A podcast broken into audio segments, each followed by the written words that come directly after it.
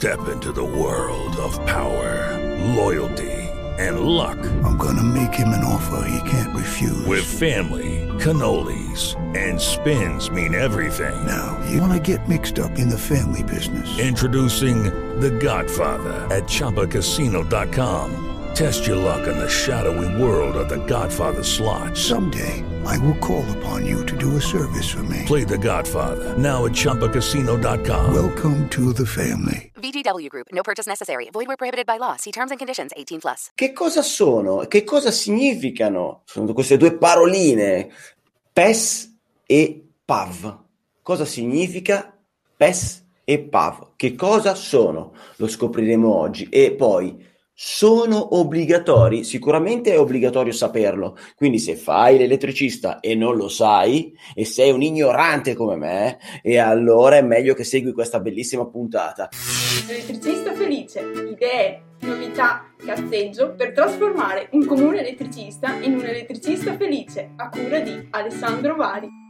Puntata di Elettricista Felice, che è un progetto gratuito per divulgare l'arte dell'elettricismo nel mondo conosciuto e sconosciuto e anche nell'universo, perché abbiamo potenti mezzi di trasmissione. E lo facciamo attraverso le donazioni gentilissime di cuore di persone speciali che sono andati su elettricistafelice.it slash fai la differenza e hanno deciso di contribuire per far crescere questo progetto e per far arrivare alle tue orecchie questa voce, questa orribile voce, ma accompagnata anche dagli esperti del giorno, quelle graziose, quelle, quelle angeliche voci che portano la tua conoscenza fino alle stelle, fino a farti crescere e trasformarti da un elettricista comune a un elettricista realmente felice. Quelle persone che permettono tutto ciò sono Alessandra Formaggio della Rige.biz, Massimo Bonucchi, ClassicDevicesClub.it, Stefano Salvoni, Webkarma.it, Marco Biancardi, iLook.com, Enrico Sentino, Smart Vini Catania, Mattia Gaiani, FMElectric.it, Daniele Bonalumi, G, il giornale dell'installatore elettrico, Elettricoplus.it, Alessio Piemonti, il professionista elettrico.it, il miglior posto dove andare a conoscere le norme su Facebook attraverso il gruppo Il Professionista Elettrico. Allora, giovanissimi, Cari, cari, cari colleghi, cari elettricisti, non mettiamo altro tempo in mezzo tranne un pelino di cazzeggio. Ieri sera ho partecipato al primo quiz live podcast italiano. Allora, dovete sapere che ero tesissimo.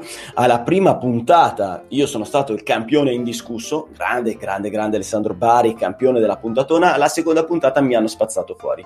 Il, ha vinto Filippo Carrozzo, altro grande podcaster, cioè altro nel senso che io sono un grande podcaster Ehm, il, per chi avesse desiderio di andare ad ascoltare il podcast, non c'è in versione YouTube, ma c'è solo in versione podcast, ehm, il, fatto da il grandissimo Andrea Ciraulo con il valletto putellone nazionale Marco Putelli. Il podcast si chiama Trivia Challenge ed è veramente il primato mondiale del quiz live italiano. Detto ciò, un po' di cazzeggio ci vuole sempre, anzi un po' di fattacci miei, andiamo a disturbare e a scoprire chi è l'esperto del giorno, quel grande uomo che può fare la differenza nella nostra esistenza professionale, ovviamente. Quell'uomo è Alessio Piamonti. Ciao Alessio, per chi non ti conosce, chi sei e cosa fai? Ciao Alessandro, ciao elettricisti felici. Io sono il fondatore del brand Il Professionista Elettrico, mediante il quale mi occupo di formazione specifica per gli elettricisti e sono anche il progettista in uno studio di progettazione. E la domanda è molto interessante anche perché negli ultimi dieci anni penso di aver formato migliaia e migliaia di operatori del settore elettrico proprio sul discorso PES-PAV, che caspita significa PES e PAV? Che cosa sono? PES PAV sono due acronimi che stanno per persona esperta e persona avvertita. In realtà esistono anche altri termini, ma prima vorrei fare un, um, diciamo una eh, sommaria generalità sul discorso perché ehm, c'è una norma che è la CEI 1127 che appunto riguarda i lavori elettrici tu Alessandro li fai i lavori elettrici? Sì, ogni tanto mi capita a casa di collegare qualche prolunga, normalmente una spina spina volante. allora, qualunque elettricista fa dei lavori elettrici. Ecco, una norma ha eh, stabilito quali sono i criteri di sicurezza da adottare durante i lavori elettrici e non è una norma recente, pensa che la prima edizione risale al 95. Io ancora studiavo nel 95. Wow, beh io nel 95 cosa c'avevo? C'avevo 21 anni, sì, 21 anni. Ecco, l'ultima edizione invece è del 2014 ed è la quarta. Che cosa dice questa norma? Dice sostanzialmente quali sono le procedure corrette da adottare durante un lavoro elettrico al fine di garantire la sicurezza degli operatori. Mi sembra anche giusto. Anche Chiaro che perché, sì. Come Alessandro? Ho detto chiaro che sì. Eh, anche perché, strano a dirsi, ma gli infortuni elettrici sono in numero di gran lunga superiore rispetto ad esempio agli infortuni dovuti a gas. Solo che il gas eh, esplode, fa rumore e quindi lascia una percezione diversa. Ecco perché la signora Maria, se deve fare un, livo- un lavoro da idraulica, non se lo fa per conto suo, ma generalmente tende a chiamare l'idraulico.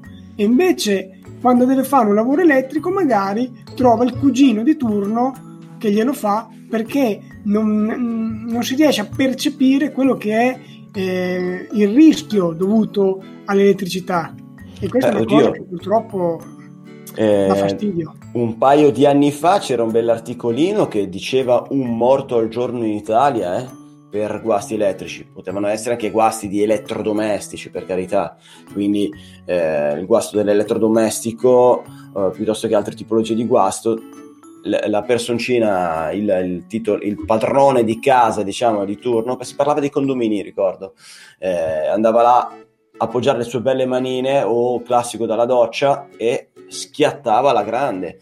Ma un morto al giorno non è mica roba da, da poco, eh? cioè è un bel record. Sì, sì, ci sono stati anche degli studi sia dell'Istat che del Politecnico di Torino che dimostrano appunto quali sono i numeri relativi agli incidenti elettrici anche nel rispetto di quelli a gas. Ma comunque, andiamo avanti con la puntata. Se uno deve fare un lavoro elettrico, mh, non può essere una persona comune. Ecco che aggiungo un ulteriore acronimo, PEC. Secondo la normativa, PEC è la persona comune, cioè una persona che non è né esperta né avvertita, quindi non ha fondamentalmente idea di- dei rischi che può comportare l'elettricità. Ecco perché il testo unico sulla sicurezza, che sai che è obbligatorio nei luoghi di lavoro, impone alle persone comuni di stare a una distanza di sicurezza rispetto a una parte attiva in tensione. Fino a 1000 volte in corrente alternata e 1500 volte in corrente continua, noi diciamo che siamo in bassa tensione. In realtà 1000 volt non è poi tanto bassa, anzi non è bassa nemmeno 400, no? Cosa dice il testo unico sulla sicurezza? Che una persona comune deve stare a distanza di quanti metri secondo te? Rispetto a una parte in tensione che può essere toccata. E va due metri. Ah, sono tre, ci andato Sono tre. vicino, tre metri. Ecco, oltre tre metri si stima che eh, non ci siano grossi eh, rischi legati alla sicurezza. Effettivamente uno che ha tre metri da so, un quadro aperto difficilmente può eh, andare a toccare una parte in tensione. Ovviamente questo è vero se abbiamo provveduto a delimitare l'area e a prendere tutti quei provvedimenti che servono per non fare in modo che una persona possa andare a, a finire dentro il quadro. Non so, uno corre, inciampa, vola con la testa dentro il quadro in mezzo alle sbarre in tensione. Se non abbiamo messo un ostacolo, una barriera, un qualcosa. Eh, Ma io credo che, sicurezza cioè, io credo che a quel punto se lo meriti, però, cioè, voglio dire, cioè, a un certo punto bisogna. Vabbè, allora ti faccio, ti faccio un altro esempio. Un giorno tenevo questo corso per dei manutentori di mm, apparecchiature Electrolux, quindi eh, robe da cucina più che altro, forni, eh, pi- piani induzione, eccetera. No? Sì. Ecco, mi dicevano che questi manutentori, mentre erano con le mani nel quadro aperto, lì in cucina c'era eh, lo sguattero, adesso non so come si chiami la figura, comunque quello che puliva e questo qui non aveva paura di andare a pulire con l'acqua, con lo straccio bagnato, vicino al quadro in tensione. Capisci Perché non aveva, non aveva, assolutamente idea di quello che stava facendo? Esatto, può essere una cosa pericolosa, ma in quel caso l'operatore che lavora nel quadro elettrico non solo deve badare alla sua tutela, ma anche a quella delle persone che stanno lì vicino, che sono persone comuni. Certo, certo. Eh? Ok. Anche perché vado avanti con quello che dice la legge. La legge dice che è vietato eseguire lavori sotto tensione. Questo è l'articolo 82 del testo unico sulla sicurezza. In realtà ci sono delle deroghe. Quali sono le deroghe? Uno è se abbiamo impianti a bassissima tensione di sicurezza. È ovvio che se noi andiamo a toccare ehm, il polo positivo e il polo negativo della batteria della macchina, che ci sono 12 volt, non succede nulla. Così come quando andiamo a sentire se una pila è carica, tu l'hai mai fatto? Come, come facevi? Con la lingua. La lingua, lecchi la pila sì. da 9 volt, sì, senti il sì, pezzicorino, non succede niente perché la tensione è talmente bassa che non, crea, non fa passare una corrente tale da creare effetti fisiopatologici. E quindi se la tensione è bassissima si può intervenire ma si può intervenire fino a 1000 volte in corrente alternata e 1500 volte in corrente continua se l'operatore ha una qualifica di persona idonea. Mm. Persona idonea che vuol dire avere un qualcosa in più rispetto alla persona esperta o alla persona avvertita. Ah, ok, cioè un gradino in più rispetto a PES e PAF. Esatto. La persona esperta è una persona che ha tre requisiti ha istruzione, quindi istruzione su eh, elettrotecnica, su mh, mm, so, primo soccorso, perché se succede qualcosa poi deve anche poter intervenire. Eh, ha istruzione su quelli che sono gli effetti fisiopatologici della corrente elettrica sul corpo umano. In più ha esperienza, quindi è un operatore che eh, evidentemente sa dove mettere le mani e infine ha affidabilità, ok, che... sì, ma senti un attimo, quindi allora questi requisiti, deve avere questi requisiti, ma è una sorta, questo, eh, in questo caso il PES, ehm, fisicamente, cioè dovrebbe fare un corso per ottenere l'attestato o è solo un acronimo che si appiccica a una persona che ha questi tre requisiti già di suo? No, il testo unico sulla sicurezza impone al datore di lavoro di fare formazione. Quindi, ok, cioè per determinare qualche... che queste persone siano PES devono fare un corso PES? Cioè esiste un corso PES? Per capirci? Esistono dei corsi PES-PAB, esistono dei corsi per le persone idonee, esistono queste tipologie di corsi, tant'è che io stesso ne tengo, li tengo da dieci anni, ho formato veramente migliaia e migliaia di operatori del settore elettrico, dai manutentori, da elettricisti, da coloro che eh, mettono le mani sulle auto elettriche, perché ad oggi stanno venendo fuori anche le auto elettriche, quindi c'è da fare attenzione anche a, a quelle batterie che possono essere ad alta tensione. E, però non è che sia obbligatorio per forza fare un corso certificato, cioè se il datore di lavoro ritiene di essere idoneo a poter spiegare queste cose ai propri dipendenti, che lo faccia. Poi è ovvio che eh, se succede qualcosa, un conto è avere l'attestato fatto da un ente esterno e un conto è avere un attestato che ha rilasciato il datore di lavoro. Capisci che cioè, le cose... Per il datore di lavoro fare i corsi è una tutela nel certo. senso che può dimostrare di essersi impegnato a far sì che le persone entrino con- a conoscenza di eh, ciò che le serve per lavorare in sicurezza. Mentre ehm, uno, che ne so, un artigiano che non ha dipendenti, quindi non si deve preoccupare di tutelare il dipendente e tu- di tutelare se stesso nel caso in cui accada qualcosa al dipendente. Quindi deve solo tutelare se stesso Certo. Mi pare no, perché in, in, in non ha l'obbligo di fare il, questo corso PES, cioè avrebbe l'obbligo morale di proteggersi, quindi di entrare, sicuramente di conoscere tutte queste ehm, cose che eh, vado, vanno a tutelarlo durante il mestiere, però non ha l'obbligo, quindi si trova magari anche dopo 21 anni di attività eh, a lavorare su, in, sul campo senza aver mh, mm, mai saputo neanche cosa sia il PES. Può essere.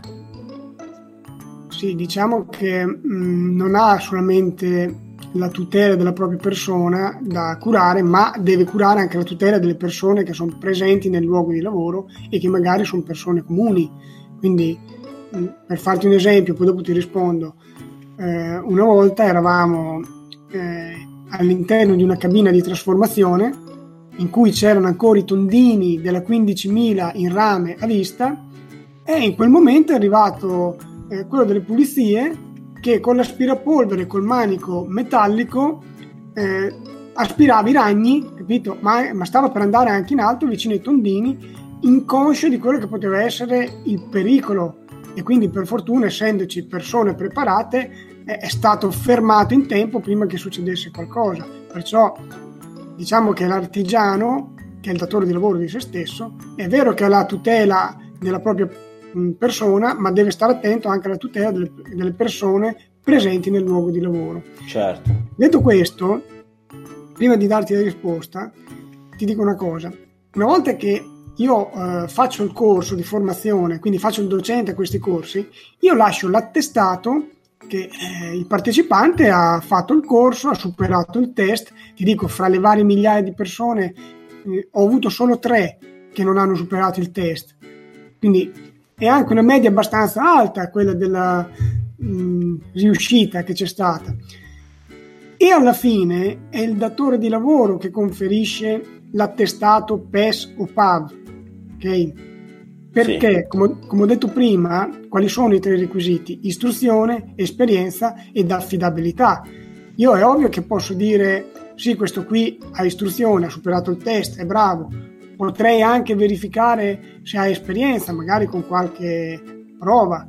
Però l'affidabilità io faccio fatica a dire se ce l'ha o meno. Come faccio a sapere se uno tutte le mattine va a lavorare ubriaco, no? Che anziché prendere il caffè si beve due bicchieri di vino. Questa è una cosa che può sapere il datore di lavoro. Quindi è lui che dà l'attestato con la qualifica PES o PAV. Detto ciò, siccome l'artigiano è il datore di lavoro di se stesso, per dare la qualifica fa un'autocertificazione. Ho capito, ho capito, ho capito. Poi sarà lui che deve decidere se fare le cose in regola e seguire anche un corso oppure eh, se farla così sporca e darsi semplicemente l'autocertificazione e buonanotte suonatori. Mm, ho capito. Eh, vabbè, eh, non avrebbe neanche senso creare questa autocertificazione per un artigiano. Ma no, il senso ce l'ha perché adesso in molte aziende se non hai questo attestato non puoi andare a fare manutenzione. Quindi volendosi ah. tutelare le aziende dicono ok tu vieni a fare manutenzione da me però mi fai vedere che eh, hai l'attestato per fare i lavori elettrici. Ho capito. Va bene, quindi non basta più, cioè in alcune aziende non basta andare lì con eh, il foglietto della Camera di Commercio che dice che te hai le lettere e quindi di fatto puoi fare i lavori elettrici. Esatto, e più le aziende sono strutturate e più lo richiedono e in futuro questa richiesta sarà sempre maggiore perché comunque è una cosa che sta prendendo piede e vedrai che presto o tardi è probabile che se non vai a lavorare solo dal privato ma in un'azienda è probabile che lo chiedano anche a te. Ho capito. E quindi, allora, PES l'abbiamo detto, PAV l'abbiamo detto, e... la PEC l'abbiamo detto che è la persona comune. comune. Allora, scusa, non abbiamo detto una cosa, la persona avvertita rispetto alla persona esperta è una persona che questi requisiti, questi tre requisiti di istruzione, esperienza e affidabilità, o ce li ha tutte e tre ma in maniera inferiore rispetto alla persona esperta, oppure ne ha due di questi tre e ne manca uno ad esempio so, mm, il ragazzino che ha appena finito gli studi, che può avere istruzione e può avere affidabilità, ma gli manca l'esperienza. Quindi è difficile poter dire che è una persona esperta, potrebbe essere più corretto dire che è una persona avvertita. Certo. mentre la persona idonea la persona idonea mi hai detto che è un gradino superiore alle due voci e anche in quel caso c'è un corso che ti rende persona idonea? Mm, sì, in realtà io quando lo faccio ne faccio uno unico, quindi ah. Tratto sia il PESPAV che la persona idonea, che tra l'altro qualcuno ha um, definito PEI eh, così come acronimo, ma in realtà l'acronimo PEI non è riportato nella norma, però mm, per capirci, quando si dice PEI, eh, ormai è entrato nel gergo comune eh, dire che equivale a persone idonea, idonea a svolgere lavori sotto tensione, che non si possono svolgere così come eh, ci pare, ma bisogna avere determinati dispositivi di protezione e determinati comportamenti. C'è altro da aggiungere secondo te? Ma non lo so, ce ne, ce ne sarebbe tante da dire. Te considera che quando faccio questo corso dura 16 ore, noi abbiamo parlato penso 20 minuti, quindi da dire ce n'è tanto. Beh, da dire come diventarlo, però diciamo che per conoscere l'infarinatura, per conoscere questi acronimi e sull'obbligatorietà, diciamo che ce lo siamo detti. Hai un consiglio inutile del giorno? consiglio, ma perché gli devo dare sempre i consigli? Dalli te. Non lo do io un consiglio inutile del giorno. Io se allora... il mio dico di frequentare il corso, però di tu quello che pensi, ecco. Ma decisamente, sicuramente andate ad informarvi, andate a leggere bene tutto quello che eh, dice la nostra antologia dell'elettricista sul PES, PAV e PAI, PEI, non troverete niente, PEI, non PAI. Ehm, e quindi tro- prendetevi il tempo di proteggervi facendo questo corso. Poi è chiaro che immagino che il, l'artigiano datato, che magari va anche solo dai privati, penserà col cavolo che io perdo del tempo o addirittura spendo dei soldi per fare questa cosa. Io, io che tocco la corrente coi calli, secondo te vado a fare il corso, io sono idoneo, proteggo tutto, clienti, eccetera. Però mi rivolgo a te, te, giovane elettricista, mi rivolgo a te, a te che stai imparando, a te che vuoi crescere e vuoi diventare un bravo professionista elettrico.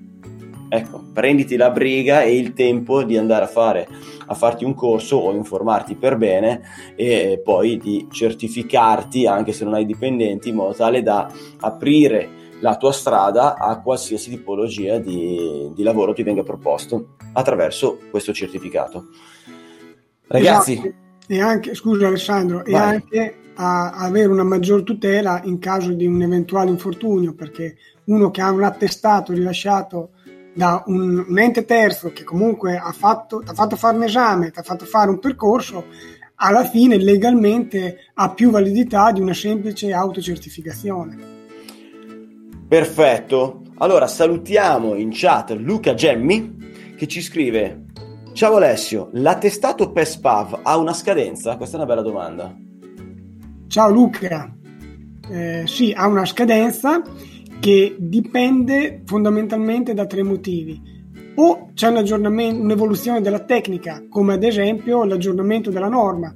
Nel 2014 è stata pubblicata la norma nuova, la nuova edizione, eh, chi aveva fatto il corso prima doveva rifare l'aggiornamento perché altrimenti eh, non... Eh, cioè, sono cambiate le cose, eh, per cui è ovvio che deve rimanere aggiornato. Oppure può essere fatto a seguito di incidenti significativi in azienda, perché vuol dire che la valutazione del rischio è stata fatta in maniera errata, perché se, se tu hai avuto questo attestato e poi dopo eh, ti sei fatto male o eh, è fatto male qualcuno che lavorava lì vicino a te, è ovvio che c'è stato qualcosa che non è stato analizzato bene e quindi è opportuno andare a eh, riadeguare quello che è la valutazione dei rischi e eventualmente farsi rifare l'attestato. Ma se eh, un elettrico, vabbè, al di là, se non accade nulla, cioè se non accade l'incidente, eh, sperando insomma che non accada, questo non accada, come fa a sapere se esce una nuova norma, eccetera? Cioè dov'è che può andare a vedere se esce, se viene aggiornata la norma di, di questo interesse qua? Beh, eh, sul sito del CEI ci so che l'accesso è gratuito, comunque mh, ci sono le, l'elenco delle normative che vengono pubblicate mensilmente, bimestralmente, adesso non ricordo. Allora, io so che molti elettricisti in ascolto sicuramente vanno quasi tutti i giorni, più o meno con la frequenza in cui andranno a vedere YouPorn, vanno nel sito del CEI. Ma per quei pochissimi che invece non hanno questa abitudine? Eh, bella domanda. O si informano dalle associazioni di categoria, o se no frequentano il, il gruppo Il Professionista Elettrico, così facendo un po' di spam. Allora, Luca Gemmi ringrazia. Aspetta, che non ho finito. Cosa oh, ringrazio? Scusami. Ho detto due risposte su tre, devo dirla a terza. Ah, scusami, scusami, vedi la distrazione. Se ci sono modifiche nel processo produttivo, se ad esempio lui oggi lavora solo su impianti eh, di bassa tensione, ma domani vuole lavorare anche sulla media tensione, è, è ovvio che deve avere un attestato aggiornato. Eh, cioè, comunque deve, deve, fare una valutazione, deve aggiornare la valutazione dei rischi e di conseguenza capire se aggiornare l'attestato oppure no. Ricordo che in media tensione è possibile solo lavorare fuori tensione, almeno con questa qualifica. Poi ce ne sono altre che permettono anche di lavorare sotto tensione anche a 380.000 volt, ma esula dalle mie competenze. Ok, quindi diciamo che quando cambia qualcosa, che sia la normativa aggiornata, che sia qualcosa in azienda, nel, cioè nell'ambiente di lavoro, eh, quindi ehm, cambia, che potrebbe cambiare la valutazione dei rischi. Oppure c'è stato un infortunio significativo. O un infortunio significativo che vuol dire che qualcosa non ha funzionato nella protezione dei dipendenti o dei presenti. Allora esatto. bisogna rifare si va rivalutato tutto il discorso rischi aziendali e capire se eh, rifare anche il corso, l'attestato, eccetera. Ok, che ripetiamo, non è obbligatorio eh, farlo, ma è decisamente consigliato per la tutela del datore di lavoro e di tutti i lavoratori. No, non è obbligatorio per gli artigiani, per i datori ah, di lavoro è obbligatorio. Cioè, allora, l'obbligo del datore di lavoro è di fare formazione, quindi lui la deve fare. Poi dopo se non vuole fare un corso eh, accreditato, comunque deve, la formazione lui la deve fare per forza ai suoi dipendenti. Certo, sì, diciamo non è obbligatorio fare il corso accreditato, è consigliato perché riesce a dimostrare che lo ha fatto, ecco tutto qua. Esatto. Ok, e poi se è un corso accreditato Cribio sarà fatto meglio che non da autodidatta, cioè in linea teorica. Sì, certo. E allora io per poter fare questi corsi ho una qualifica che viene richiesta da un decreto del 2013, non mi ricordo il numero, però non lo può fare un pinco pallino qualunque perché è un corso che riguarda la sicurezza sul lavoro. Certo, certo, certo. Un pinco pallino accreditato. Esatto. allora, eh, io direi che se mi confermi che con questo è tutto, saluterei eh, intanto ti ringrazio, dopodiché saluterei gli elettricisti felici in ascolto. La prossima registrazione è tra pochi minuti e parlerà della presa lavatrice. Quindi la presa lavatrice, eh, se si può mettere in qualsiasi posizione, e chiaramente so che tutti sapete che non va all'interno della zona 2 o della zona... non va all'interno della zona 2, neanche nella zona 1, neanche nella zona 0 va bene, non lo so, da qualche parte andrà questa presa della lavatrice, ma la preoccupazione non è solo della presa della lavatrice, ma la lavatrice. Dobbiamo fregarcene anche del dove va la lavatrice, dobbiamo preoccuparci dove mette la stavinetta lavatrice il cliente. Di questo parleremo tra pochissimo eh, nella nuova puntata che andrà in diretta tra pochi minuti, sempre qua su YouTube. Mentre per gli ascoltatori del podcast dovete attendere almeno 15 giorni per la pubblicazione della puntata sulla lavatrice. Ragazzi, di nuovo ti saluto, ti ringrazio e saluto tutti gli elettricisti che ci, ci hanno ascoltato fino a qua. Un bacione. E ciao, ciao. teniamoci in contatto. Elettricista felice, idee, novità, cazzeggio per trasformare un comune elettricista in un elettricista felice a cura di Alessandro Vari. Da dove vieni? Pesaro. Per farti scegliere come professionista, descriviti in 10 secondi. 10 secondi. Formazione, curiosità, eh, determinazione, ricerca e tante tante prove. bravissimo. Descrivi me in due parole. Descrivo te, bellissima, rossetto rosso e... E sono già tre. Sono... Quante, quante altre ne mancano? basta, basta. Gli stand sono pensati per attirare e far felici gli elettricisti. Diciamo quindi viva la FI, Pardon, me la ripeti un attimo? gli stand.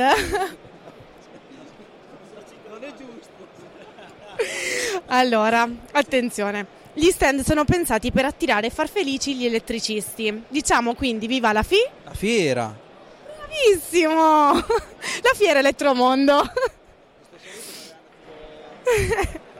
Allora, adesso fingo di essere una nuova cliente al telefono. Tu rispondi. Pronto, sono rimasta senza luce. Sono appena uscita dalla doccia e il salvavita non si alza più. Lei è in grado di ripararlo? Certo. Quanto costi per un'ora a casa mia? Un'ora a casa sua? Dipende, dove, quanto è lontana da casa mia? Non lo so. È un 10 chilometri. 10 chilometri. Io mi sono perso anche qui, scusami. Che domanda è? Quanto, quanto costa un'ora? Un'ora di lavoro a casa sua? Un'ora di lavoro, tariffa oraria un'ora, non ha guardato il nostro sito la tariffa oraria? No, ho chiamato il primo numero che ho trovato. Mi dica un prezzo. Prezzo 33 euro. Ok. Che giorno è? Sabato e domenica c'è l'emergenza? Che orario siamo? Fuori ora di lavoro? Scusami, eh. No, un attimo, due secondi. Facciamo una cifra indicativa. Va bene così, dai, va bene. E con fattura? No, sempre con fattura. Bravissimo. Ok, cosa pensi dell'uso? Non sono... ho dei costi. Cosa pensi dell'uso di ragazze come oggetti decorativi in carne ed ossa? Beh, se sono operative e funzionali va benissimo, carne e ossa. Bene. Perfetto. Allora grazie, sei ufficialmente un elettricista felice.